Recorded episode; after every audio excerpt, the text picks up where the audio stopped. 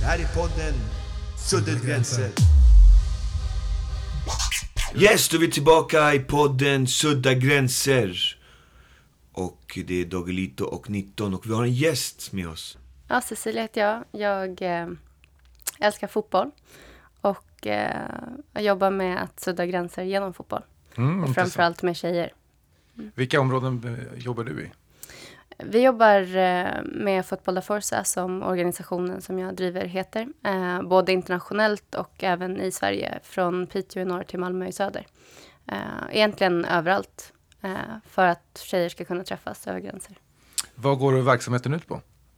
Den går ut på att stärka tjejers rättigheter och möjligheter eh, genom att utbilda Eh, kvinnliga ledare som fotbollstränare och i hur de kan skapa en trygg mötesplats för tjejer där de kan växa och hitta sin rätta väg i livet. Ehm, på fotbollsplan men också runt omkring den. Samtidigt som vi jobbar med, med människor runt omkring, typ föräldrar, föreningar, skola, kommun, företag för att de också ska förstå och eh, tillgodose tjejers rättigheter och också ge tjejer och killar lika möjligheter. Spelar du fotboll själv? Jag har spelat har hela spelat. mitt liv. Ja, och det är väl också därför eh, det är väl därför också som jag startade Fotboll da Forza.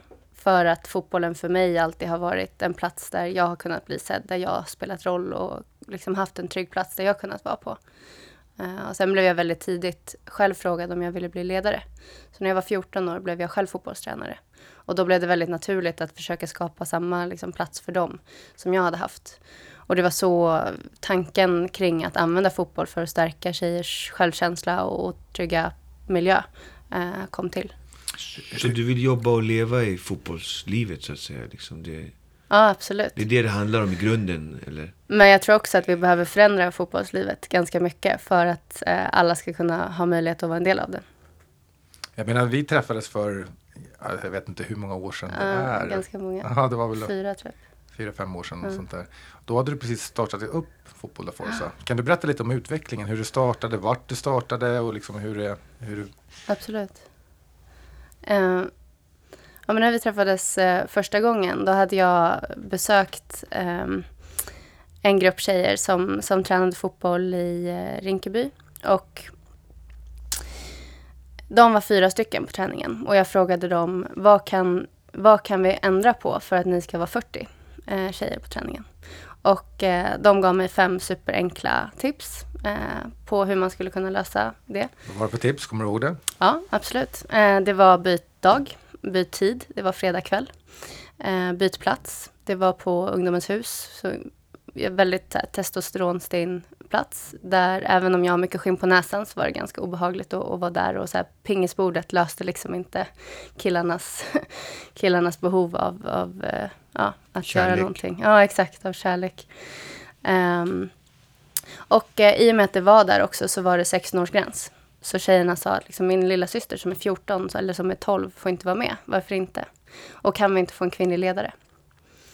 Och eh, det var ju fem jätteenkla saker som kunde man förändra eh, liksom på en, från en vecka till en annan.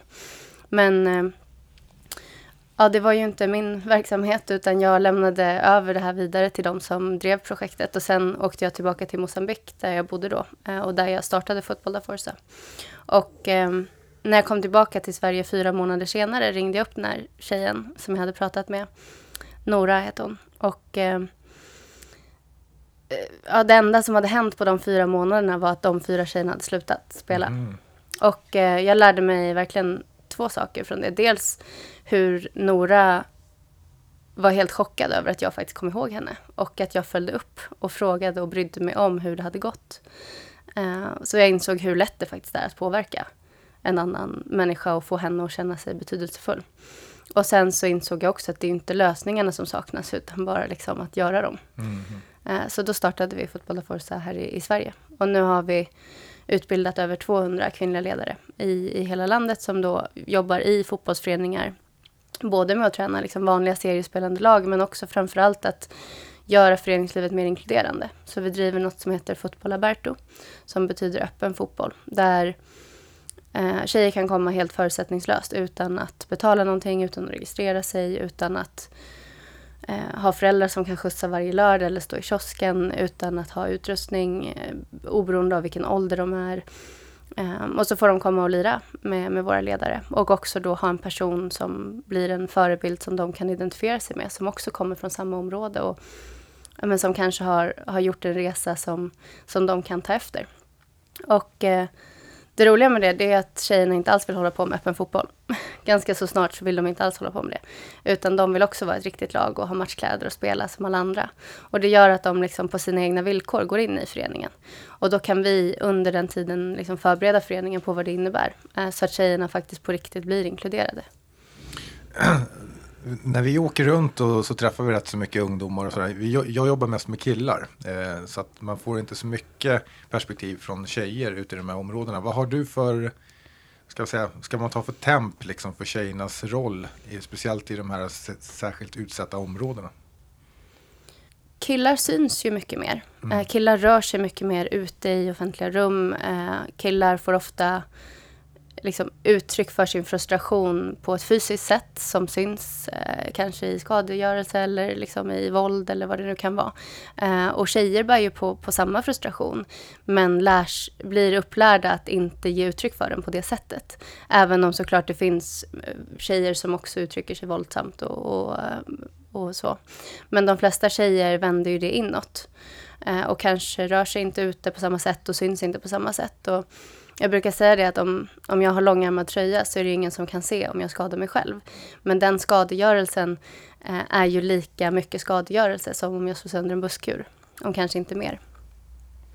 Eh, både jag och Dogge har ju döttrar själva. Eh, och eh, jag blir ju lite sådär, det är klart att man blir pappa och man funderar på vad som ska ske med framtiden med dottern och sådana saker. Men det är ganska hårt snack där ute tycker jag. Eh, och, och speciellt det här snacket om tjejer, man kallar dem det ena det efter det andra.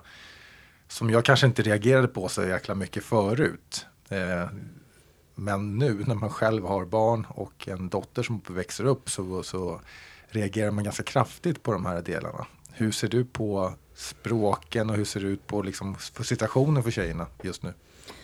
Alltså jag tror att det största problemet just nu det är att vi, vi liksom är i någon sorts mellanskede där liksom vi har ganska mycket konservativa traditionella värderingar kvar kring att tjejer ska vara duktiga, ambitiösa, liksom den här duktiga flickan liksom, och göra allting rätt, hjälpa till hemma och vara liksom blyg och timid och inte ta plats. Och sen samtidigt ska hon vara supersexig och liksom framåt och ta plats och kaxig och um, på samma gång. Mm. Och, liksom, och det går ju inte. Um, men som tjej får du hela tiden höra då att du ska vara uh, allt det här på samma gång. Men när du är det ena så får du skit för att du inte är det andra. Uh, och tvärtom. Liksom. Så att det blir så himla konflikterande vad, du, vad som förväntas av dig som tjej. Och det är klart att språket betyder jättemycket. Uh, hur hur vi pratar med tjejer. Och där kan man ju liksom titta på, det har gjorts jättemycket studier bara på typ hur förskolepersonal behandlar killar och tjejer olika. Um, och hur ja, men killar får hjälp att uh, knäppa sin regnjacka eh, medan tjejer förväntas göra det själva och så vidare. Och, och det skapar ju hela tiden um, ja, men bilden av hur en kille ska vara och hur en tjej ska vara. Och, och det är ju inte bra för vare sig killar eller tjejer. Um, och jag tror att ju mer olika vi, vi hela tiden trycker på att tjejer och killar är, eh, desto mindre utrymme får unga att vara sig själva. Om man liksom ska passa in i någon sorts roll. Och tyvärr så är det ju så att tjejer idag fortfarande förväntas liksom, eh, tillgodose mäns behov. Eh, och jag menar, när jag sitter och pratar med en tioårig tjej jag, jag träffade en, en av våra spelare, hon är tio år, bor i Fisksätra. Och hon, hon var liksom verkligen ett barn. Hon satt med en, en, ett gosedjur och lekte. Liksom. Så hon var verkligen ett barn. Samtidigt som hon berättade för mig att hon får bilder på mäns könsorgan skickat till sin Snapchat. Eh, där äldre män vill ha sex med henne. Samtidigt som hon sitter med sin gosedjursorm och leker. Och det blir så himla absurt. Liksom, att hon som tioåring ens ska behöva hantera att hon får den typen av förfrågningar och bilder.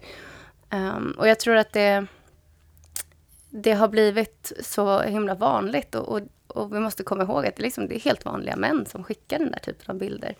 Det är inte några liksom, enskilda psykos som sitter ute och, och håller på, utan det är ganska normala personer. Um, och så vanligt har det blivit att vi inte tänker på hur vi säger saker eller vad vi skickar för information eller för bilder. Och, um, och jag tror att vi behöver vara rädda om hur vi beter oss och hur vi pratar. Det spelar jättestor roll. Kanske är svårt att se någon lösning eller har någon idé typ, eller vad, vad tror du? Du sa ju flera saker i ett så här, så man hann inte med. Men jag tror det är jätteviktigt att tjejer förstår och liksom kan kräva sina rättigheter och liksom kunna sätta gränser och så vidare och har andra kvinnliga förebilder som ser ut som dem, som de kan identifiera sig med och som de kan se upp till och ta efter. Eh, sen är det lika viktigt att jobba med, med unga killars eh, syn på tjejer och sig själva och sexualitet och att jobba med manliga förebilder som, eh, som kan visa unga killar hur de kan på ett respektfullt sätt närma sig sin sexualitet eller vara i en relation eller ragga på en tjej eller kille. Liksom. Um, så det handlar ju lika mycket om att jobba med att tjejer ska ta plats som att jobba med att uh, andra ska ge tjejer den platsen. Uh. Ja, alltså det är ju det är en utmaning att, att nå killarna i de här frågorna faktiskt. Men det är ju det är ju faktiskt en fråga som man måste egentligen börja nysta upp i på olika sätt. Och vi, vi, vi tittar ju lite på att ta ett sådant grepp eh, framledes. Eh, så att jag tror att det är extremt viktigt att börja nysta i de frågorna. Eh, oftast när man kommer ut, när, vi, när jag jobbar med stiftelsen Goodsport så blir det ofta det att man ska släcka bränder. Man åker ut och så är det killar som tar plats, det är rån och det är bråk och det är så vidare. Och oftast så startar man en sån här verksamhet men man glömmer bort tjejerna. Nästan hela tiden. Eh, varför tror du att det är så? Tror varför, är det så att de bara släcker bränder för att ta bort de här stökiga killarna? Men, men eh, lägger man lika mycket resurser på tjejer? Nej, det gör man verkligen inte. Uh, det är bara att kolla, kolla mm. i allas bokföring. Mm. uh, kolla på kommuners bokföring och så vidare. Det, man lägger absolut inte lika mycket resurser på killar som tjejer.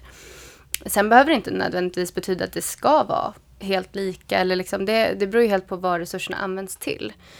Um, men jag tror återigen att, ja, som du beskriver med kriminalitet och, och liksom stök och, och så ute i, i, i områden så är det oftast killar som, som är de som rör sig där och som ja, begår brott och, och finns och stökar. Liksom. Men, och det betyder inte att tjejer inte gör det. Eh, det betyder att tjejers stök kanske inte syns på samma sätt. Och återigen att tjejer inte förväntas ta den platsen. Men att killar förväntas ta den platsen. Och det är ju ett lika stort problem. Att vi förväntar oss av unga killar att de ska Eh, bråka, att de ska råna och så vidare. Eh, det är inte så att killar växer upp och tycker att det är något kul och, och, och eftersträvansvärt. Det är ju något som skapas, liksom, att det, det, är det de ska se upp till. Så att det jag menar att det behövs ju ännu mer förebilder för unga killar kanske.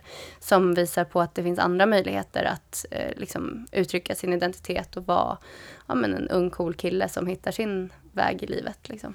Men, men, tror du inte att det blir fel att när man, när man fokuserar så pass mycket på killar ute i de här områdena, det känns ju som att man bara glömmer bort tjejerna. Eh, jag, tror att det kan, jag tror att det skapar man mer klyftor på att om man får synas och böka och stöka så blir, lägger man resurser på det istället för att lägga ner resurser eh, och arbeta på det sättet som ni gör. Mm. Så jag tycker att det är lite galet. Absolut, jag håller helt med. Eh, ni jobbar internationellt, vilka länder jobbar ni då?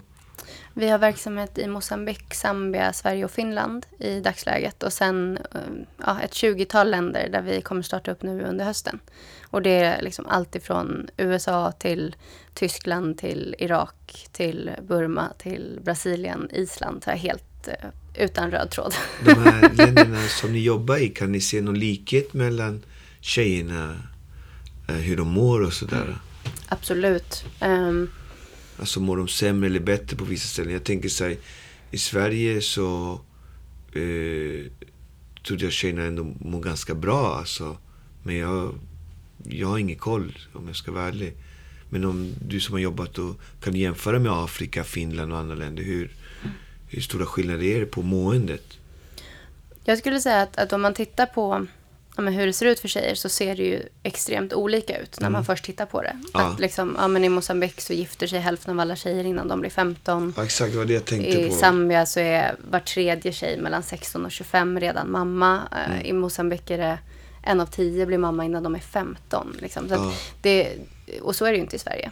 Ehm, men i Sverige så är det en av tre tjejer lever med psykisk ohälsa. Alltså känner stress och ångest varje dag. Mm. Ehm, en av tio tjejer i Sverige i trean på gymnasiet har blivit utsatt för eh, penetrerande sex mot sin vilja. Ehm, I Sverige alltså? i Sverige. Över hälften av alla tjejer i Sverige har fått eh, sexuella förfrågningar eh, som de inte vill ha. Eh, Genom internet eller? Både och. Okej. Ehm, internet och eh, liksom fysiskt. Mm. Ehm, och ser man till liksom sexuella övergrepp och, och så, så ser ju det nästan likadant ut i Mosambik och Sverige till exempel. Eh, sen så får ju ja, men psykisk ohälsa och en graviditet vid 13 års ålder, det får ju helt olika konsekvenser i livet. Ehm, så att i Mosambik och Zambia så är det ju extremt livsavgörande Ja. saker som händer unga tjejer. Och i Sverige kan det ändå vara saker som du kan bearbeta och liksom ta dig ur och, och ändå hitta det du vill i livet.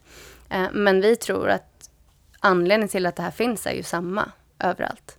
Oavsett hur det ser ut så, så beror det ju på att vi värderar killar och tjejer olika. Och att eh, tjejer inte får samma möjligheter och inte har alla sina rättigheter eh, liksom tillgodosedda. Så att även om vi pratar om helt olika konsekvenser för tjejer så är grundproblematiken samma. Och det är därför vi också tror att lösningen är samma. Är det tuffare för tjejer i förorten än i stan till exempel? Alltså, eftersom du sa att du var ute och jobbade i förorten. Eh, Vi jobbar ju med tjejer liksom, oavsett var de bor. Ja. Eh, sen så är det klart att i marginaliserade områden så... ehm, jag menar, är dina föräldrar arbetslösa till exempel, eh, det är klart att det får konsekvenser för dig Ja. eh, som barn. Ehm, och liksom, är du utlandsfödd eller utlandsfödda föräldrar finns ju helt andra barriärer. Så det är klart att allting blir ju värre när det runt omkring är värre på något sätt. Eh, och där när det finns så många utmaningar, vilken ska man ta tag i först? Då är det klart att ett barns psykiska hälsa kanske inte står högst upp på agendan. Liksom. Men om man tittar på psykisk ohälsa så är den liksom, oavsett var du tittar, om vi tittar i innerstan i Stockholm eller i, i förorter, så ser den liksom ganska lika ut. Sen tror jag att eh, det handlar väl om också att i familjer där med väldigt god ekonomi eh, så får barn väldigt lite uppmärksamhet eh, och blir liksom bortglömda och där föräldrar f- försöker liksom köpa sig ur det på något sätt. Medan i familjer som inte har ekonomiskt gott ställt, där kan det snarare vara att du bryr dig för mycket om dina barn och liksom kontrollerar för mycket hur, vad de gör och hur de är. Liksom. Så att det handlar ju om, både, alltså, oavsett vad, så handlar det om hur föräldrarna Så det är beter bäst att sig. hitta ett mellanläge där som förälder kanske? Ja, exakt. Okej.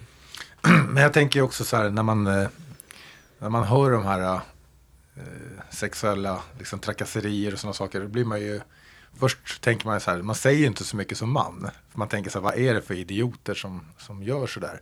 Sen nästa känsla är så här, då börjar man skämmas som man. Och tänker så här, okej, är vi verkligen på det här sättet? Och så blir man tyst. Och det tror jag att det är fel sätt att reagera, precis som jag kände när jag hör, hör talas om de här delarna. Men hur ska jag som man arbeta med att försöka stoppa eller förhindra eller på något sätt kunna påverka det på något sätt. Hur ska jag som man kunna hjälpa till med att, med att minska åtminstone de här formerna av övergreppen? Jag tror det handlar om att inte fortsätta reproducera liksom samma mönster. Alltså, skämtar någon eh, sexistiskt, skratta inte. För det är inte roligt. Alltså, eh, det handlar om att, att jag tror, välja. Ehm, och välja hur du vill påverka. Vill du vara en i mängden eh, av män, då kanske det, det blir så att du känner skam och så vidare och inte själv mår bra, men du låter det ändå fortgå. Men om du som man väljer att ja, men jag vill inte stå för det här och säga ifrån de i vardagssituationer. Det är det som jag tror påverkar mest. Jag tänker på en situation som jag var med om eh, rätt nyligen. Jag var i ett sammanhang, eh, och i och med att jag jobbar med fotboll så är jag oftast ensam kvinna. Eh, och jag var i ett sammanhang med andra som jobbar med fotboll på olika sätt. Och eh, vi käkade middag och det var en, en väldigt känd fotbollstränare som eh, kom och skulle berätta om sin resa som tränare. Och eh, han hade då eh, han började hela sin föreläsning med att eh, beskriva en tidigare klubbordförande som en jävla fitta. Och eh, sa han, han var, ah, jag var så jävla lack på honom så jag skulle ta honom i tvåan. Och, eh, och ingen säger någonting.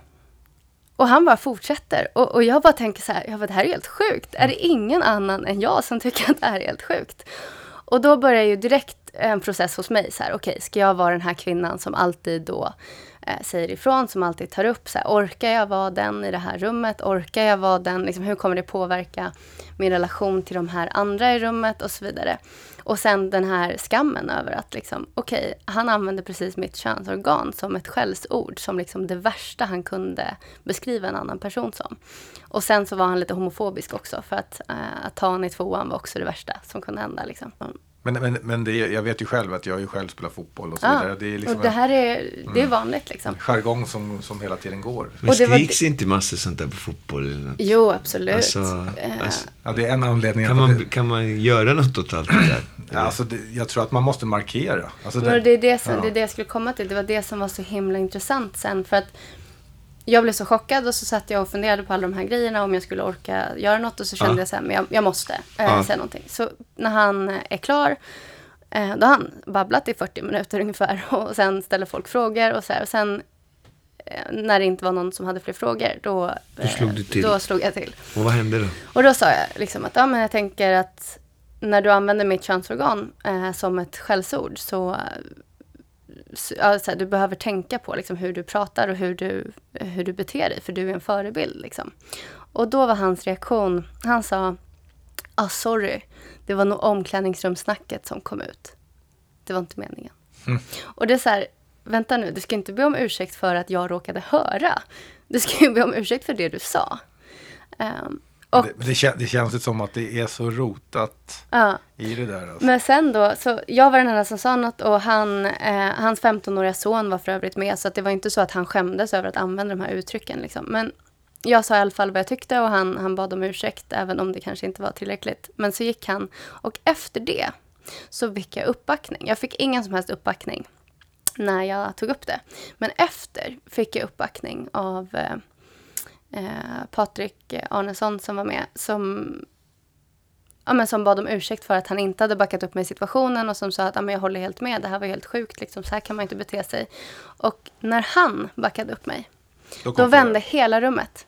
Så att alla de andra männen då i rummet, eh, nästan, eh, tog liksom mitt parti och uttryckte liksom att de inte alls tyckte att det var okej att han hade sagt så men inte hade vågat säga någonting.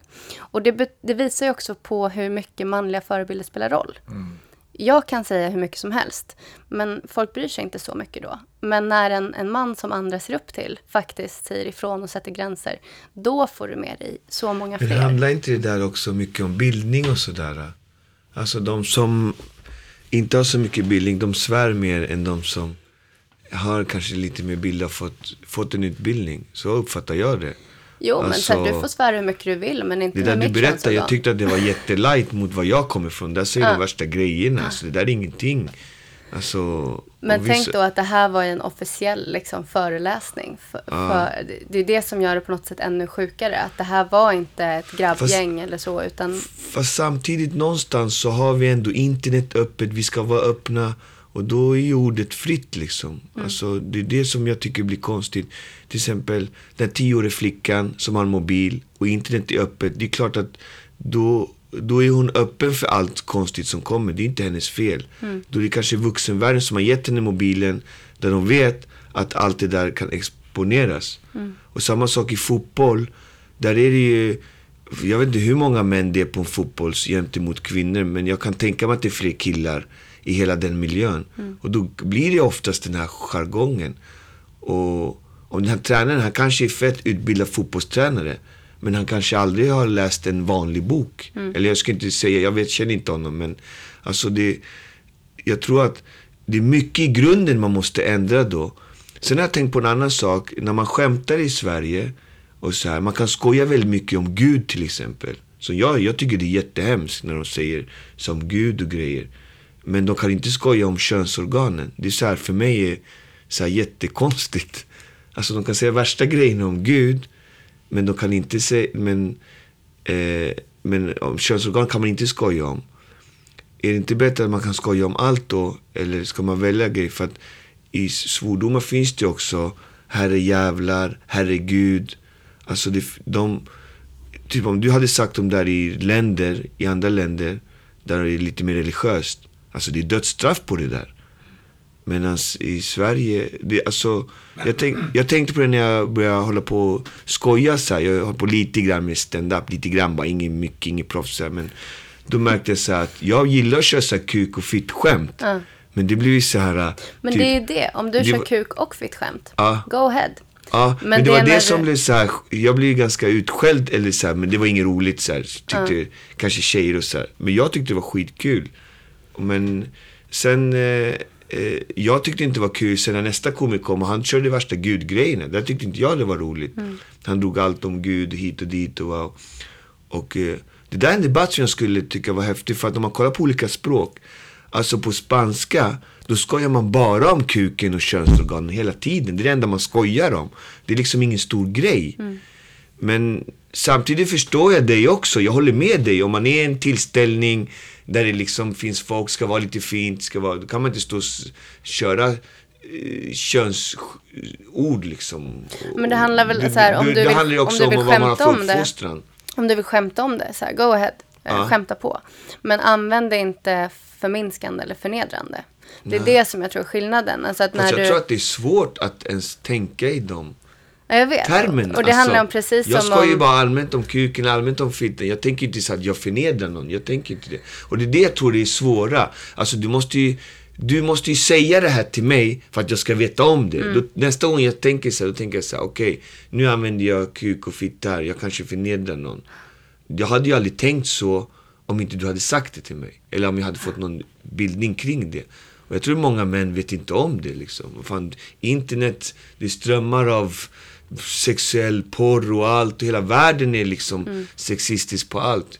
Hur kan då ett ord bli så starkt? Alltså, Men det, det handlar om att, precis som du gjorde i den här situationen på, på den här, med den här fotbollstränaren. Du markerade, eller hur? Så det handlar väl egentligen om att om jag, jag menar, jag vet att du är troende liksom. Så jag, Ja, kör- men jag, kör jag, är inte- inte, jag är inte perfekt troende ändå. Jag, bara, men jag, tänk, jag, jag tänker mig så här, kolla. Om du inte kan säga ett könsord på en tillställning. Men du kan, på TV är det porr, på internet är det massa porr och sex och allt möjligt. På, och i fängelserna har fångarna, jag vet inte om de har det länge, de har porrkanaler. Alltså, hela vårt samhälle. Men det, och det är en stor del av problemet. Att Var det är inte så Sverige det landet som kom på liksom sexfilmer? Vi är liksom det land som kom på sexfilmer. Alltså, förstår du? Vi är det första landet de spelade in och gjorde säkert de här grejerna. Och då... Fast det- fast det handlar då om- måste vi ändra, jo men då måste vi ändra hela grunden. Då kan man inte heller säga så, ja man kan inte säga så. Alltså jag håller med dig i det du säger. Det är inte så att jag, jag skulle Men jag tror gärna... att det handlar ju om att man måste få sex att bli, alltså sex, vi pratar ju ofta om sex som något dåligt och det behöver det ju absolut inte vara. Mm. Nej. Utan snarare så, så här, kan vi prata med ungar om att liksom säkert eh, skyddat sex med samtycke är asbra. Så här, det är fett och Fast det är liksom alla har alla människor en mobil har och det. det kryllar överallt. Jo, mobil exakt. och internet. Men och därför blir Där det måste man ju extra viktigt att då. prata med ungdomar om bra sex. Alltså ungdomar se- ser ju, ser ju det där, de är ju med i det där, hela grejen. Alltså då måste ju eh, kampen tas där tycker jag. Ja, förut så hörde man så ah, Kina och de här länderna, då är internet förbjudet, det är så hemskt, det är så hemskt. Fast idag kan jag säga så här, nej det kanske inte är så hemskt. Alltså, Men, men det handlar väl också om att jag menar, internet har inte funnits i 200 Nej, år. utan exakt. Det, det är ganska nytt liksom. Jag menar, Ja, men det är ju vi som har skapat Ja. internet och använder det. Det är ju människor som använder internet. Så det är ju människor egentligen som är... Internet är ju inte problemet. Det är bara att vi kan sprida problem det väldigt mycket jag. fortare. jag tror att det är problemet. Jag tror att det är jättestort. Ja, jag, jag- jag tror det är större problem än vad vi tror i Sverige. Ja, problemet är ju Alltså, att du kan varför- vara om den här anonym tioåringen inte hade internet eller den här telefonen, då hade hon aldrig blivit våldtagen i sitt omedvetna redan som tioåring med alla de här bilderna. Mm. men man, man Om någon hade att- satt stopp, nej, du är för ung, du får inte ha internet och det kan skada dig för att det kan komma de här grejerna. Som hon, som hon, hon är oskyldig när hon sitter där med sin nalle och så har hon den här mobilen och så blir hon, eh, vad säger man? Hon blir eh, våldtagen i sitt omedvetna med de här bilderna. Mm. För en bild försvinner ju inte. Men, men, jag, men jag tror också att nu sitter vi med tekniker, vi skickar folk till månen och så vidare. Men Ja. det måste ju finnas tekniker som spärrar Mm, den här exakt. typen av information. Jag menar, man måste kunna ta fram teknik för att stoppa den här typen av inflöde. Det finns det ju finns ju den där redan. stora Alltså- frågan är för att ungdomarna idag ser ju det och lever med det. Ja. Jag är den generationen som fanns inte när jag var liten.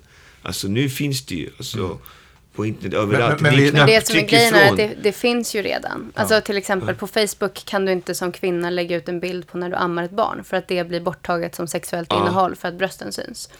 Fast det är ju bara på Facebook. Alltså, Jo, jo, men jag menar Facebook kanaler. hade ju kunnat använda exakt samma funktion till att spärra eh, liksom sexualiserat innehåll eller Ja. eh, porrbilder eller vad det nu kan vara. Men de Mm. gör inte det. Och då är det ju en attityd som är problemet. Alltså Mm. en människas attityd för att vi inte använder det som finns som skulle kunna göra internet säkrare. För tioåringar till exempel. Men för alla de här barnen som växer upp idag, det Mm. tror jag, om vi ska ändra deras språk och vi ska vara förebilder, då är det där vi måste börja, tror Mm. jag. Jag tror att det är jätteviktigt och det är en tidsfråga för att nu tror jag att vi bygger små bomber överallt och då ett ord, det har ingen betydelse för de ser bilder som är tusen gånger värre än Mm. ett ord som någon fotbollstränare säger. Men samtidigt vill jag påpeka, jag håller med dig alltså, men jag tror han är en ganska oskyldig sak i det hela. Det var en fin grej du gjorde, en fin gest, men jag tror om vi vill ha bättre, då måste vi gå till grunden snart, nu, redan nu. Men hur går man Men jag till har ingen då? lösning, alltså. Jag är ingen proffs på de här frågorna. Jag bara... Men för att det är jag är det... bara en reaktion av det du berättar liksom. Men jag tror det jag ser som att gå till grunden, Mm. det är ju att se varje oskyldig individ Ja. som en, en jätteviktig del i att förändra strukturen. Exakt. Så att om vi kan, låt säga att eh, jag träffar tusentals sådana fotbollstränare och kan sätta gränser och Ja. prata med dem och, och för att de ska förstå hur de påverkar andra och så vidare. Ja. Då kommer vi ju förändra i sin tur alla de som de träffar Mm. och som de träffar och så vidare. Så jag tror att det är summan av alla individer Summan av alla individers attitydförändringar blir ju liksom en strukturell förändring. Nej, Jag tycker ni gör ett fantastiskt bra jobb eh, med det ni gör där ute. Så jag önskar fler kunde ta upp de här frågorna. För det är precis det du säger. Alltså, om man markerar så får man en förändring.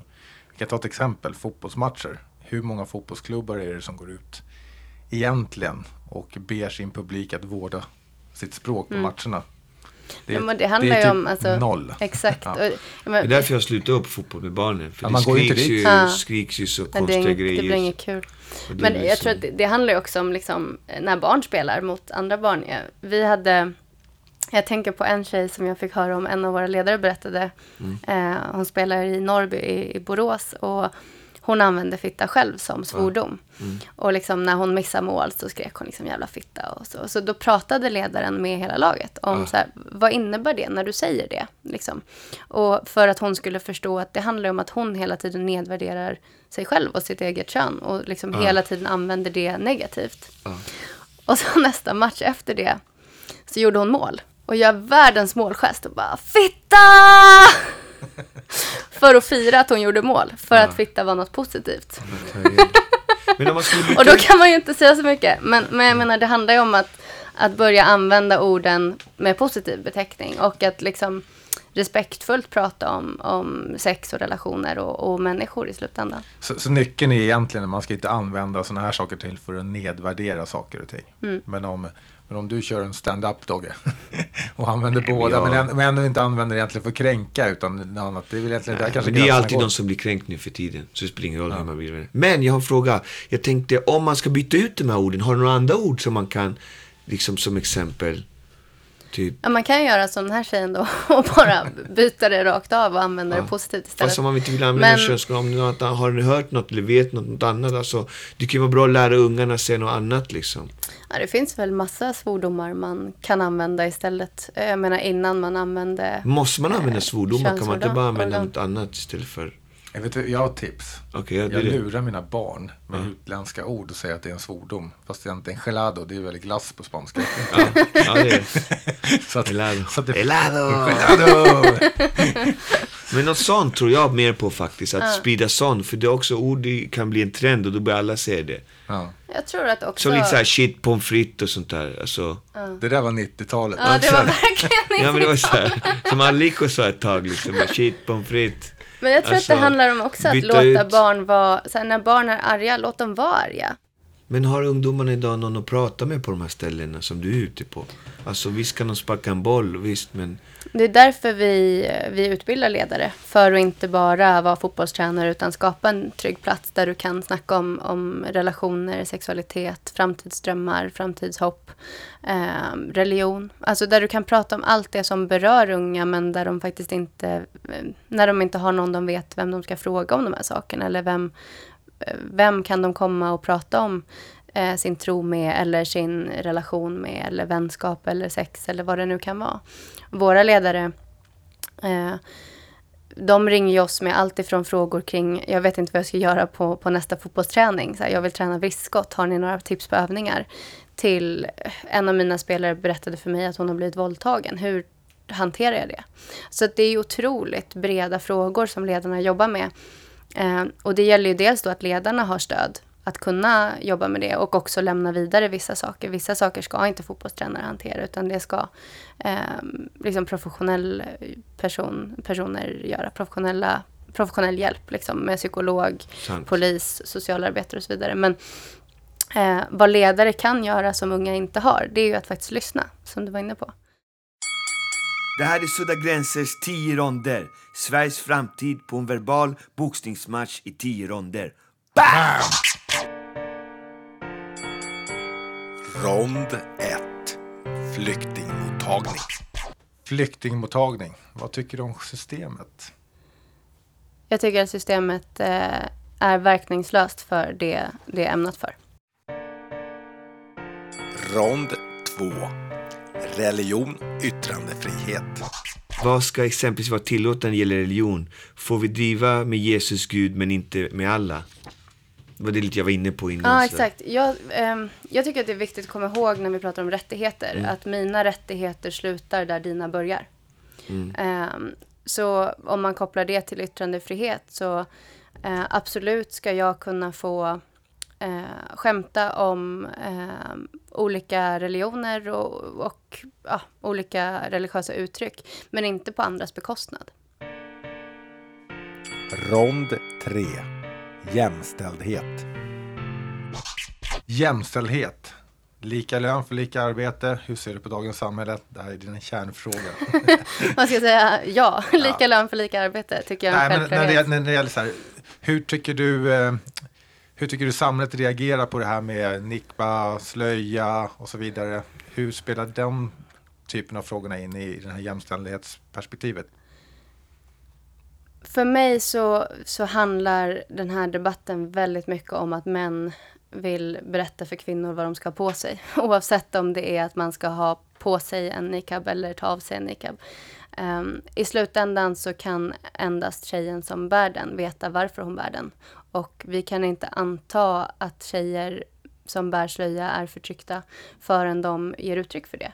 Och vi behöver förändra vår syn på um, på tjejer eh, som, som bär slöja eller som praktiserar islam. ehm, för att de allra flesta väljer att göra det själva. Sen så med det sagt så finns det tjejer som lever i hedersförtryck och det behöver vi verkligen ta på allvar. Men majoriteten gör inte det och vi kan inte behandla dem som att de gör det. Rond 4. HBQ-frågor. Vilka rättigheter ska homosexuella och transpersoner ha? Samma som alla andra. Rond 5. Förening och yttrandefrihet. Föreningsfrihet. Vad tycker du? Ska sådana här extrema organisationer som eh, nazister och, och militanta islamister och, eller militanta kristna, ska de få organisera sig i föreningslivet? Eh, nej, det tycker jag inte. Eh, det är hatbrott, det de, eh, det de gör. Eh, och det tycker inte jag är hemma i en demokrati. Rond 6. Kriminalitet. Kriminalitet, det juridiska systemet. Eh, hur ser lagen ut idag tycker du? Tycker att den är, biter den när den ska bitas? Nej, det tycker jag inte. Um, jag tycker att det finns väldigt stora frågor idag som inte tas om hand. Um, att 70 procent eh, av alla kvinnor någon gång kommer vara utsatt för, för våld i hemmet till exempel. Varför har inte det en större plats i liksom, juridisk debatt? Um, så att jag tycker absolut att vår justitieminister bör uh, hantera frågor som faktiskt påverkar många uh, istället för att till exempel fokusera på uh, de få som faktiskt ansluter sig till IS uh, i Syrien. det, är liksom inte, det får inte proportionerligt mycket uppmärksamhet. Rond 7. Hur ska polisen arbeta? Hur ska polisen arbeta? Närpoliser och rekrytering av lokala individer? Hur ska vi stoppa skjutningarna och kriminaliteten? Vi behöver se varför det ser ut som det gör. Eh, problemet är absolut att människor skjuter varandra men, och, och, att det finns hög kriminalitet. Men det är inte det som är grundproblemet. Problemen är ju, börjar ju långt tidigare. Och jag tror att, eh, att sätta in fler poliser har ju uppenbarligen inte löst någonting. Eh, så att vi behöver jobba förebyggande eh, och hitta trygga platser där unga kan växa och inte bara jobba med hur ska vi ta hand om de som redan är kriminella. Det kostar hur mycket pengar som helst istället för att eh, låta unga utvecklas på ett annat sätt från början. Rond 8. Vad krävs för att bli svensk medborgare? Vad ska krävas för att bli svensk medborgare? Ska det finnas några krav? Ska vi införa en patriotisk syn som inkluderar alla? Vad har, vad har du dina rötter? Jag är född och uppvuxen i Sverige, eh, så jag är svensk. Och jag tror att en stor, ett stort problem idag med svenskhet är att vi, eh, vi inte pratar om svenskhet som var, var du är född och uppvuxen, eh, utan vi pratar om svenskhet baserat på din hudfärg. Fast att vi väldigt sällan säger att det är det vi gör. Och eh, jag känner otroligt många människor som är födda och uppvuxna i Sverige men som hela tiden får frågan var kommer du ifrån? Och det är klart att det skapar en känsla av att de inte kommer härifrån. Um, jag tycker att alla ska få ja, men, definiera sig själva. Vill du vara svensk somalier eller bara somalier eller bara svensk? That's up to you. Uh, vi, vi, ja. vi, har ju, vi kör ju den här konkreta den här nyckeln att man ska vara stolt över båda sina ursprung. Exakt. Är man liksom svensk latino eller man svensk syrian och så mm. vidare. Det kan ju vara ett sätt att möjligtvis mm. att förenkla. Exakt. Jag tror att Alltså, vi pratar ju hela tiden om första, andra, tredje generationens invandrare. Varför pratar vi inte om första, andra, tredje generationens svensk? Fast det är enda landet i världen där vi har ett sånt ord, har jag lärt mig någonstans. Ah. Det har varit ord som är andra generationens invandrare. Exakt. Det är bara ett ord som finns i Sverige. Rond 9. Politik och det politiska systemet. Politik och det politiska systemet. Hur tycker du man ska försöka förändra det här avståndet mellan politikerna och, och ja, med typer av verksamheter som du har ute i, ute i områdena? Jag tror att politiker idag eh, lever väldigt långt ifrån verkligheten. Och eh, när de bara kommer på blixtvisiter till olika verksamheter så får de inte träffa människor och på riktigt höra hur deras verklighet ser ut.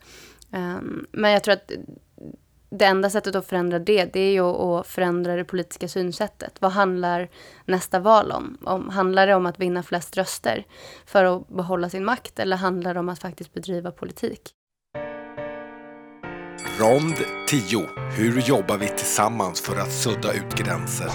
Hur jobbar vi tillsammans för att sudda ut gränser? Integration, minskad kriminalitet, minskade fördomar. Hur gör du? Har du en nyckel? Jag tror att vi behöver prata med varandra. Uh, vi behöver snacka med varandra och uh, komma ihåg att vi har jättemycket fördomar. Uh, men att bara för att jag tror att jag vet något om någon annan så vet jag inte det. Så var medveten om vilka fördomar du har och sen var öppen för att de inte är sanna. Och snacka med, med människor som du kanske inte snackar med varje dag. Det är väl så vi kan sudda gränser. Sen tror jag jättemycket på att jobba ihop.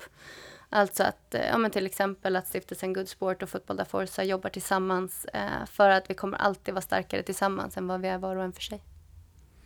Grymt.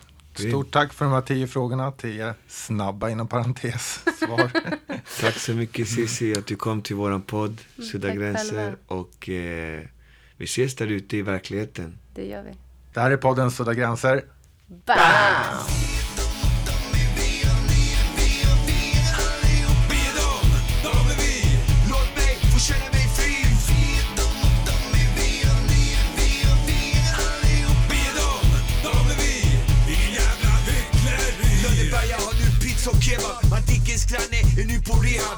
Välfärdsmaskinen havererar. Inte som förr och levererar. Krav på unga och det som kommer hit. Språkjobb i ett land som var rikt Dealen är ingen cykel på köpet. Annars går Sverige drömmen i stöpet. vi